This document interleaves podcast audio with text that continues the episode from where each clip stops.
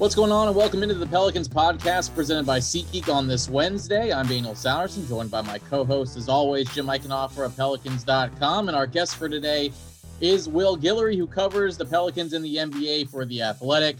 For me, he's known as my pullover pal. We've now changed that name to the Band Buddies because we can't get into practice. I think Jim can That's also right. join us on that as well because no one is allowed to practice. So this is the only We're way we can all meet boys. up is all Zoom recording. So, Will, I, it's good to see your face. I know the people on the podcast can't see it, but I appreciate you coming on, my friend.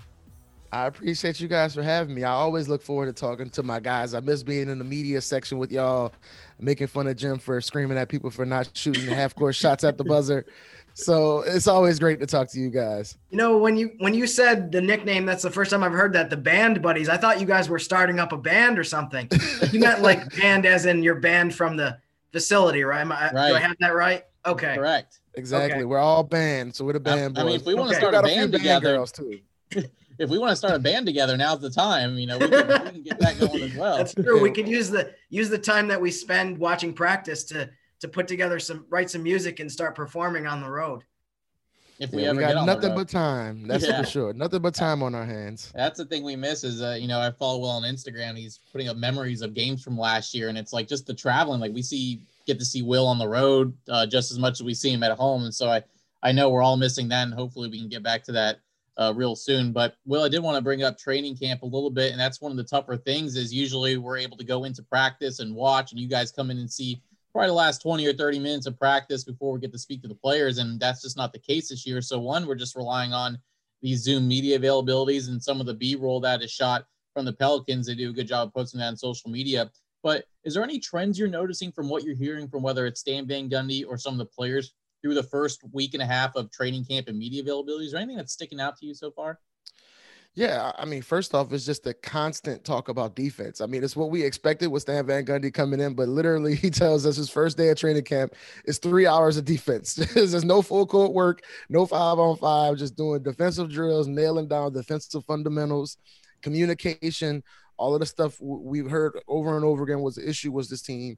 And Stan Van Gundy has come in and made it a priority to fix that problem and do it immediately because he doesn't have that much time. I mean, you know, it's only a few more days before they're playing the actual first preseason game, which is insane. Uh, but yeah, I think the constant, you know, focus on defense and making sure everybody's on the same page on that end. And I think also uh, a few different times, unsolicited, Stan Van Gundy has brought up how impressive Zion Williamson has been during some of these practice sessions. I think the, the word he used yesterday was overwhelming, was how he looked in one of the five on five sessions going downhill, getting his teammates involved. So I think that's something as a reporter uh, uh, I always pay attention to is who the coaches bring up when you don't ask about them and just who they just kind of say, hey, this is the guy I want to talk about because he's playing so well. And I think Zion's one of those guys, and Pels fans have to be excited about that because everybody wants to know what he's looking like, what type of shape he's in, how prepared is he for year two. And I think from what we've heard so far, it seems like he's coming in hot and ready to do some big things. Absolutely. It's certainly something to get excited about for Pelicans fans. And when you're talking to these players, I think the name of the game this year, and I think Jim and Will, you all agree with me, is how depth is going to be super important just based on COVID protocols. If if someone's missing, they could be out for a couple weeks. You know, that's where you're going to see these teams and who really has the depth and who doesn't. Um, I know we haven't been able to see a preseason game yet, but just looking at these team, this team on paper, and looking at some of the things you've heard from media availability, you seem like you feel like this team does have the depth it needs to kind of contend here and at least to try to get in the playoffs this season. Well, Yeah, I think the big thing is is once you get past guy number seven, because I think we all know what Josh Hart and JJ Redick are going to bring off the bench. Those guys are going to be very valuable. But once you get into the Nickeil Alexander Walkers, the Nicolo Melli, the Jaxson Hayes, these guys are going into their second year, you know, coming off of the rookie season where they played probably a lot more than they expected other than Nickeil. I think he, he his minutes were limited just because there were so many guards last season. But I think once you get past Josh Hart and JJ Redick, I think that's the big question: how much those other guys are going to contribute. Uh, I think you could even maybe even throw a Kira Lewis in there because I think Stan Van Gundy has made a point of saying he wants to play multiple point guard lineups. He wants to put two, maybe even three point guards out there at the same time. And you gotta love to hear that if you're Kira Lewis, because that means you're gonna get a chance to play and you're gonna get an opportunity to show what you can do. So I think, uh, like I said, I, I, think they feel pretty good about their top seven. They're they're rock solid there. But I think there's some there's more to prove once you get beyond that. Uh, some of those extended bench guys because they just haven't played as much because they were rookies last year. Melli got a lot of opportunities, but I think they're going to have to prove it this year to kind of lock down spots in the rotation. Before I get to Jim, uh, one more question for me, real quick. Um, when you look at Stan Van Gundy offense, it's really not known for the the pace, the style of play that we saw from this Pelicans mm-hmm. team under head coach Alvin Gentry. And, and, again, we have we will not have that really until we get to see them on Monday and then next Friday in a preseason game. But from what you've known from Stan and what you're hearing from players, what, what do you expect the offense to look like uh, come Monday with basically a brand new team and a brand new system? Yeah, and that's something I asked Stan Van Gundy about in one of those Zoom sessions was, you know, his teams, you know, for the most part has been bottom 10 in the league for in pace, you know, especially, you know, some of the, I think one of those Detroit teams were second to last, like 29th in the league in pace. And he said, you know, a lot of that he, he doesn't have as much faith in the pace numbers. You know, shocker, coach doesn't believe in the analytics as much.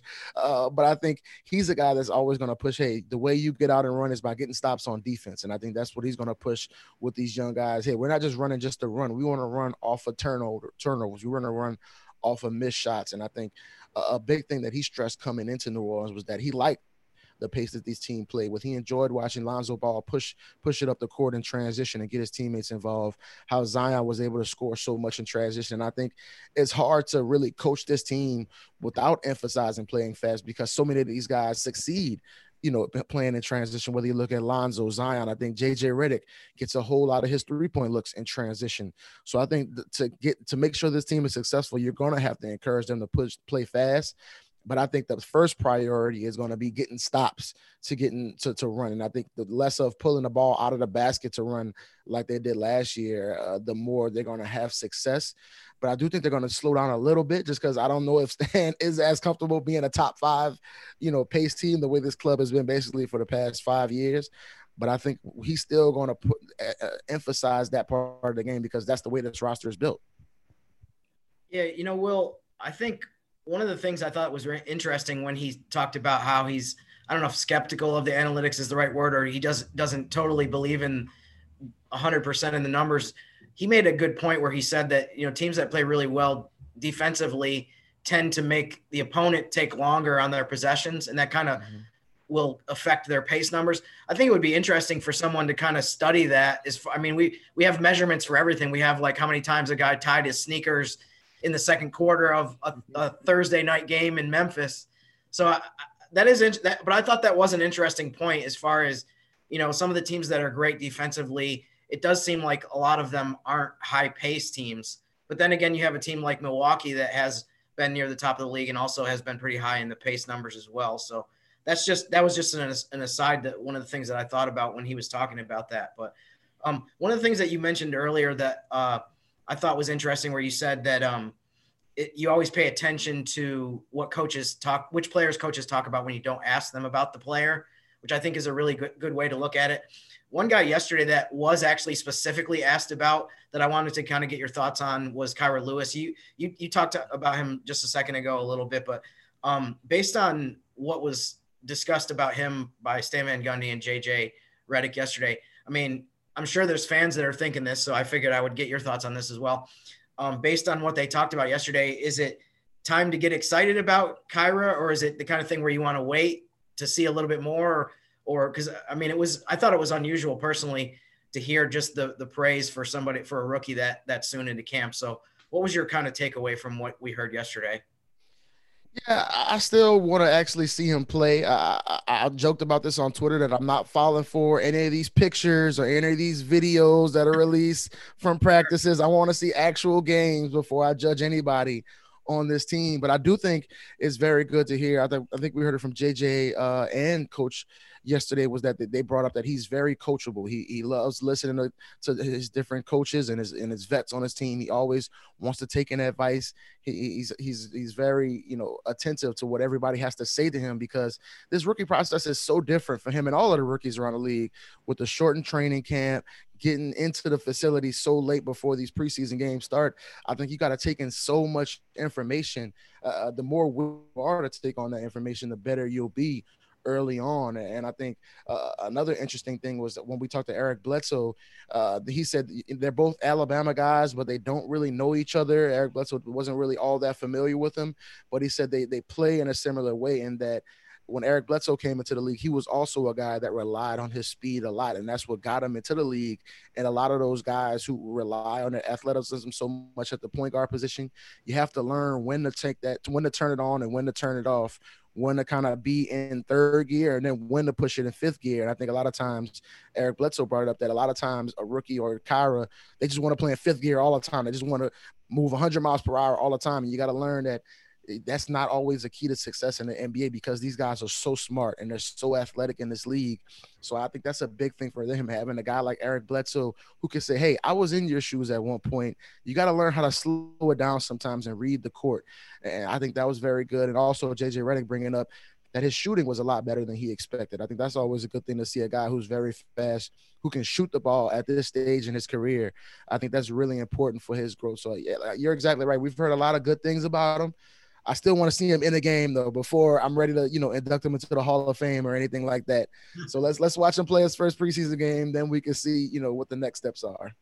Sure, and, and I think one of the things that we talked about on this podcast um, maybe a couple weeks ago was you, you mentioned the shortened time frame that rookies have. I think it's encouraging to hear some of the positive intangibles about Kira based on the fact that I do think guys that are coachable, like you said, and guys that pick up stuff quickly are going to have a bigger advantage this year than any other year, just because you don't have time to spend months and weeks studying the playbook and drilling on different things. So, you know, hopefully that's something that's going to benefit him a lot as we get into uh, as we, as we get into preseason games coming up here rapidly, as well as the regular season, which starts in less or for the Pelicans starts exactly two weeks from now, which is crazy. So, um, another topic that I think came up a lot at the very beginning of media availability train for training camp was uh, the pairing between Zion and Steven Adams in the in the front court.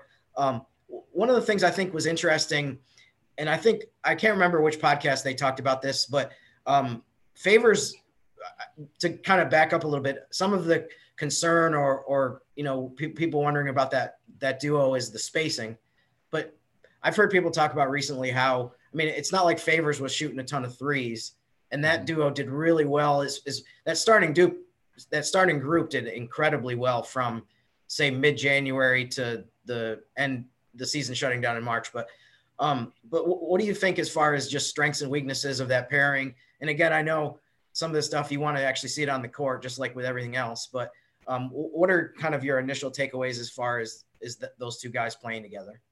Yeah, I thought it was very interesting at the very beginning of the training camp when Stan Van Gundy said, "Hey, we're going to be a different type of team. When you play the Pelicans on Tuesday, it's not going to be like the team you played on Sunday or the team you're going to play on Wednesday.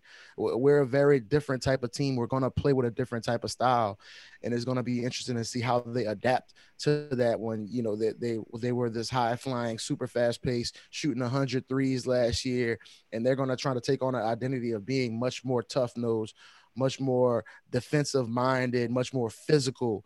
And I think that's all, all it's going to start with Zion and, and Steven Adams in the middle. And I think, uh, as much as, like you said, I think the Fave Zion pairing was a lot better than people thought it was going to be at certain points. Uh, I think it was a little struggle at times during the bubble. Yeah. Uh, but I think with Steven Adams, he's a much different type of player than Derrick Favors. I think he's much more skilled in half court situations as a passer as a guy who can score, you know, with those little floaters, those little touch shots he puts up. Uh, you know, the, the one thing we used to always laugh about watching OKC games was the first possession of every game you can count on them feeding Steven Adams in the post, making sure he gets his touch. And that was probably going to be his only shot of the game, but they made sure he got that touch to start the game off. Uh, so I think he has those type of skills, but, you know, he's a guy who doesn't care about his shots. He just wants to do the dirty work. Wants to get rebounds and set picks. That's all he cares about. Uh, so I think he can do a little bit more than than Fave did, and I think that's going to help.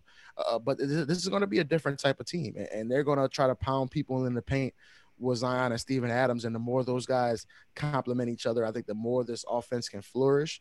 But it's going to be an adjustment and it's going to be a lot on guys like Brandon Ingram, Lonzo Ball to continue their shooting from last year because I think we got used to seeing those guys hit a whole lot of shots last year. But, you know, that was the best season they had in the NBA as far as three point shooting. And a lot of times when the analytical people see that, they say, well, is that kind of just a deviation or is that a trend? And I think that's the big question for both of those guys. Can they can continue that or will there be a drop off? And if there is, I think that's going to affect the spacing as well. But I, I like the Zion and, Steven Adams pairing.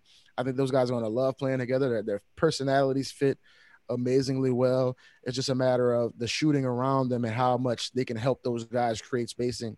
Uh, but I think it'll, it'll work out pretty well. Yeah, I mean, I think in general too, uh, from a broad standpoint, I feel like if the team can improve drastically defensively and, and rebounding wise, um, I think the offense is definitely something that people don't worry a ton about. But like you said, there are there definitely are concerns about the shooting as far as team wise what they can do. So I'm looking forward to those two guys though, as far as the, the two areas that I mentioned with with what they can do in the paint. So um, one of the things I, kind of wanted to transition over to some league wide topics. I think these are things that you've you've asked about maybe briefly during some of the media availability or things that I asked about because I was curious about. But um, uh, what what do you think? What, what's your thoughts? I don't know if we've we've gotten into this yet, as far as the play-in format and just the the effect that that might have on the regular season. The fact that it's you know seven through ten now, um, and obviously both conferences are going to be that way. But what was your maybe your initial reaction when you first heard about that? The way that they were going to set that up. Yeah, I think it's an amazing idea, and I'm glad they stretched it out to to 10, 10 teams that could possibly get in rather than uh, what it was nine during the bubble yeah. last year. Mm-hmm. Uh, but I think you know what we always you know uh, guys like us who who have to watch every single game throughout the season what we begrudge the most is that post all-star where you know half of the league's out of it and then you watch some of these games and it's like man i have no idea who these five guys are on the court. And it's like some of these teams after all-star break they're just looking to the draft lottery and they can care less about the last 20 games of the season and not only is it bad for us who just enjoy watching good basketball, but it's bad for the fans who want to watch their favorite team, who want to watch their team compete, want to see them actually care. And when you're watching the last 15 games of the season and the, your team is playing all G Leaguers, you know, it's just bad for the product that the NBA is trying to put on the court. So I think the more teams that feel like they're in it, the better. One, and I think two, uh, I wrote this before that. Well, I think what we're going to see in a lot of these games, and you saw it last year where a lot of times these 9 10 11 teams are going to be teams like the memphis grizzlies like the new orleans pelicans where you got some young guys who weren't quite ready early in the season maybe got hot later in the season and maybe they're they're really looking forward to get a chance to play in a playoff environment and then they push their way into the play-in tournament and now you get to see Ja Morant play in a real playoff environment. And you saw last year against Portland, he probably had the best game of his career. And I think that's great for the NBA to see these young guys playing in meaningful games and kind of shining under the big lights. And I think we're going to see more of that going forward with these play-in games. So I think it's great for the product to one limit uh, tanking. And I mean, we're not going to get rid of tanking as long as there are Zion Williamsons at the top of the draft. Teams are going to tank to try to go get those guys. But I think the, the, as much as you can limit the number of teams doing it, the better for the product. And I think some of these play-in games are going to have really fun young stars looking forward to that moment. And I think they're going to be really fun games and kind of like NCAA tournament type of environments, whereas win or go home. And I think we love those type of games. Sure. Uh, and I think one thing that, you know, obviously we don't know what the situation is going to be as far as fans and arenas this season. And it's going to vary from place to place. But one of the things that I thought about as far as the last part of the regular season that you touched on, which can really be kind of a, a, a drag as far as you, when you're watching teams that are both out of the race. But I think if there's arenas that don't have fans in it, I think some of those games are going to be even worse at the end of the season. Mm-hmm. As, as far as if you have a bunch of teams that are out of the race and they don't have anything to play for, and you add in that there's not not much of an environment in the arena, it's going to be kind of a slog to get through those. So I think the, the play-in format I think can't help but add to um, how many more games matter. At this year, it'll be you know May 1st to May 15th, but in a normal year, the games in April. Um, I think this will will definitely make it so that there there won't be multiple games on the night on the NBA schedule. If there's eight, ten games around the league, you won't be able to say like, oh, these three or four are completely meaningless. Hopefully, in this new format. So I think that I agree with you that it, I think it, it could definitely be a big positive. Um, last thing that I was going to ask you about before I go back to Daniel was um, what what was your reaction to the to the rest policy rule that the, the NBA came up with as far as is is that new or is that kind of just uh just kind of re- trying to reinforce and and um, I guess enforce is the right way to to put it. Just try to enforce that more than it has been in the past. Yeah, I think the NBA sell it as a as a new emphasis on the rule, or you know, like you said, a reinforcement of the rule. But I've all felt like, man, it's just so hard to kind of enforce these rules, especially during a season like this, where I mean, we saw the schedule. Basically, the entire league is playing every other day.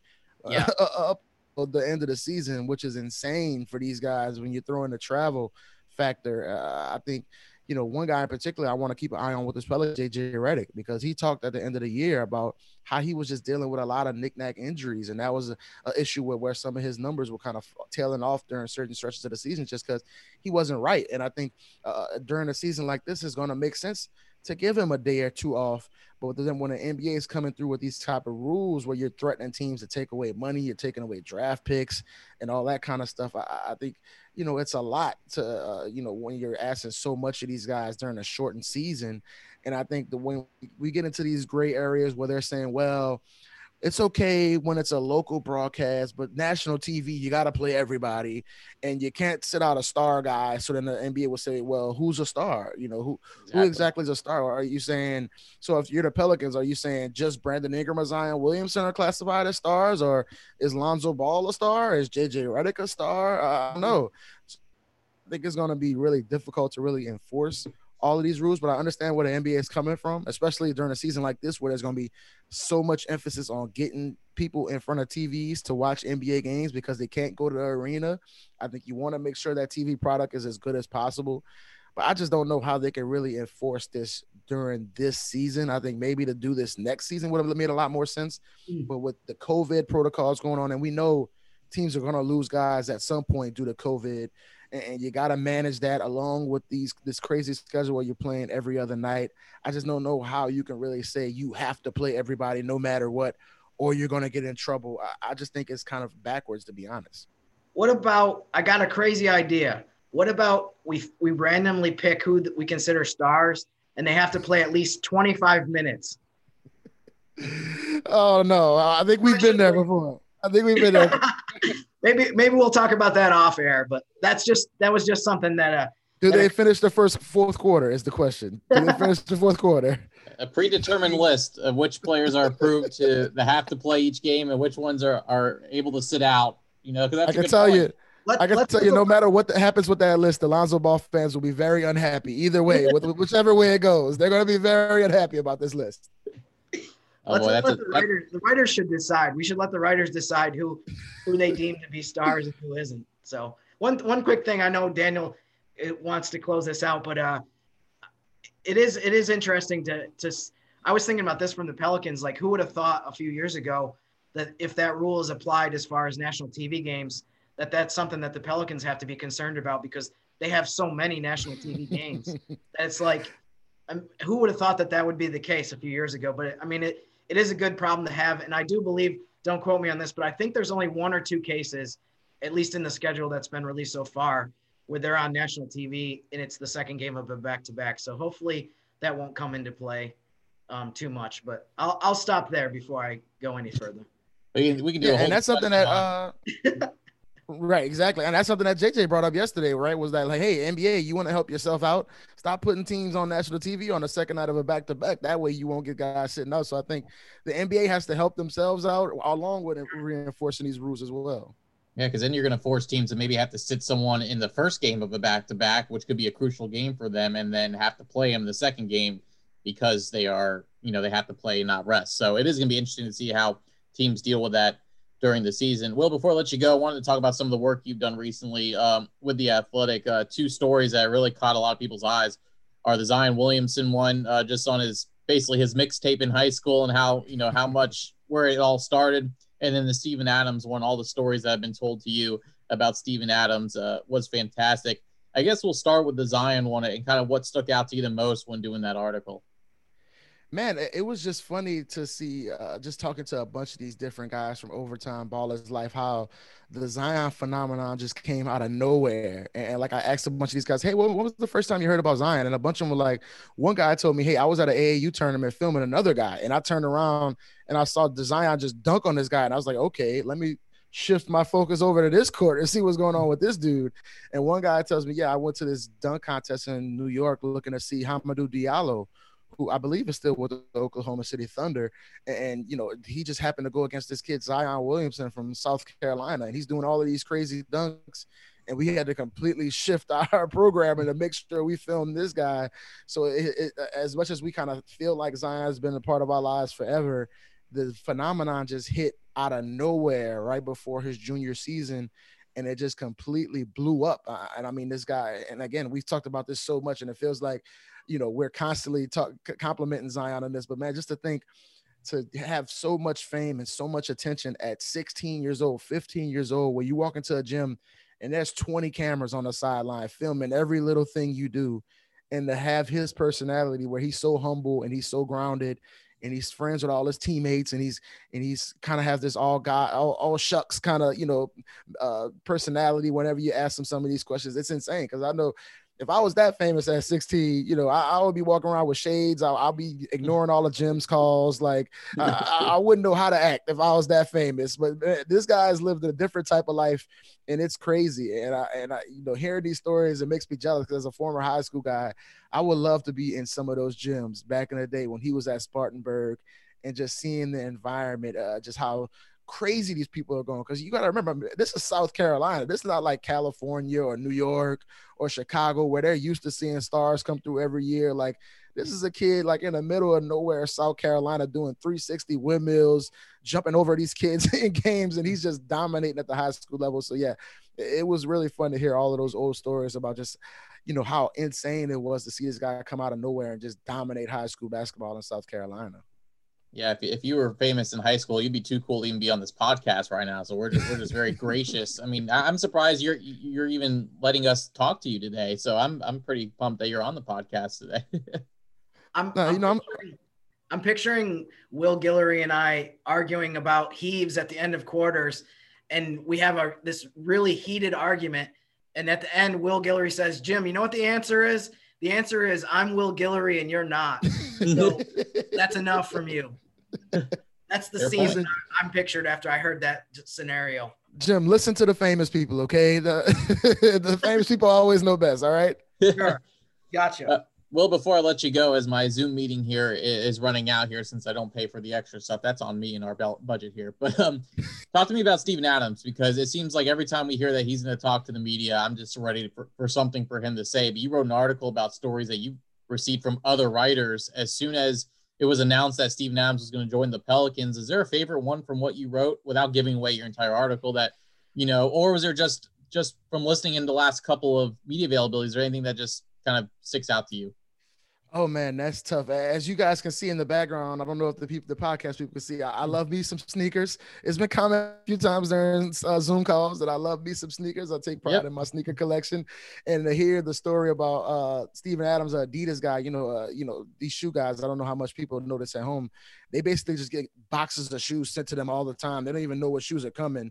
They just get them. And Steven Adams happens to get a pair of Yeezys, which is like this really high end shoe. People pay, some people pay thousands of dollars for these Air Yeezy shoes from Kanye West. And Steven Adams is out there rocking the Yeezys, doing work in the farm, you know, picking up uh, cow manure and stuff like that, and the Yeezys and stuff like that. And he's like, "Oh yeah, mate, whatever. You know, it's just a pair of shoes, mate. Who cares? You know, that's just Steven Adams." And I've got a really good one. Uh, uh, you guys pick, taking people behind the curtain here. You guys were asking me about if there are any stories that didn't make the cut that I can tell, and a few of them are a little X-rated, so I, I, I won't say. But I just had one pop into my head when you asked me. I got to shout out to Fred Katz for giving me this one. This is a really good story.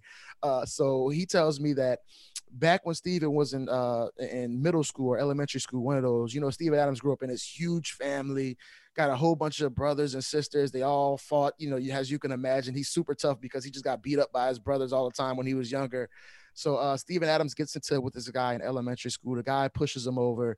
They start uh, they start tussling or whatever. Steven hits the guy, and and then Steven just stops, and everybody's kind of looking at him like, "Well, what are you doing, Steven? Like, uh, it's a fight. You got to keep fighting, right?" And Steven's like, "Well, no, mate, I hit him. Now it's starting to hit me. You know, this is how it goes, right?" it's like, it's like, "No, Steven, you, got to keep fighting. You don't just. It's not like we just exchange punches. That's not how a fight goes." Like, Steven's like, "No, that's just how I'm used to it, mate." So it's just like he's just one of those guys. Like, I think that tells you about how Steven Adams plays the game. Like, he just he not only loves to, to deal out punishment, he doesn't mind taking it as well. He just he doesn't care. He you can hit him, you can punch him all you want. He, he, doesn't feel it. He's been dealing with that his whole life. So yeah, I mean that's just the type of stories you hear about Steven all the time. He's just he's a different type of dude, and I love having him on these Zoom calls because he's hilarious. He, he's got something funny to say every time. And I thought it was pretty hilarious when he said that Stan Van Gundy, he's about yay high, but he's yeah. got a crazy voice. oh man, yeah, that's a fantastic story. I'm glad you were able to share that with us. Make sure you go if you have subscribed to Athletic, if not, do so, and make sure you follow Will's work. You can follow him on Twitter at Will Guillory. Um, really good stuff on Steven Adams and Zion Williamson. I'm sure there's plenty more to come here as the season approaches. Will, I appreciate the time, my friend.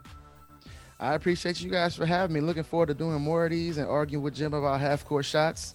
It's going to be a fun season. We're almost here, guys. Yep, I'm ready to go. Sounds good, guys. We'll be back with another podcast probably on Mondays. We'll preview Pelicans and Heat in first preseason game. But until then, for Will and Jim, I'm Daniel. Thanks for listening to the Pelicans podcast presented by SeatGeek.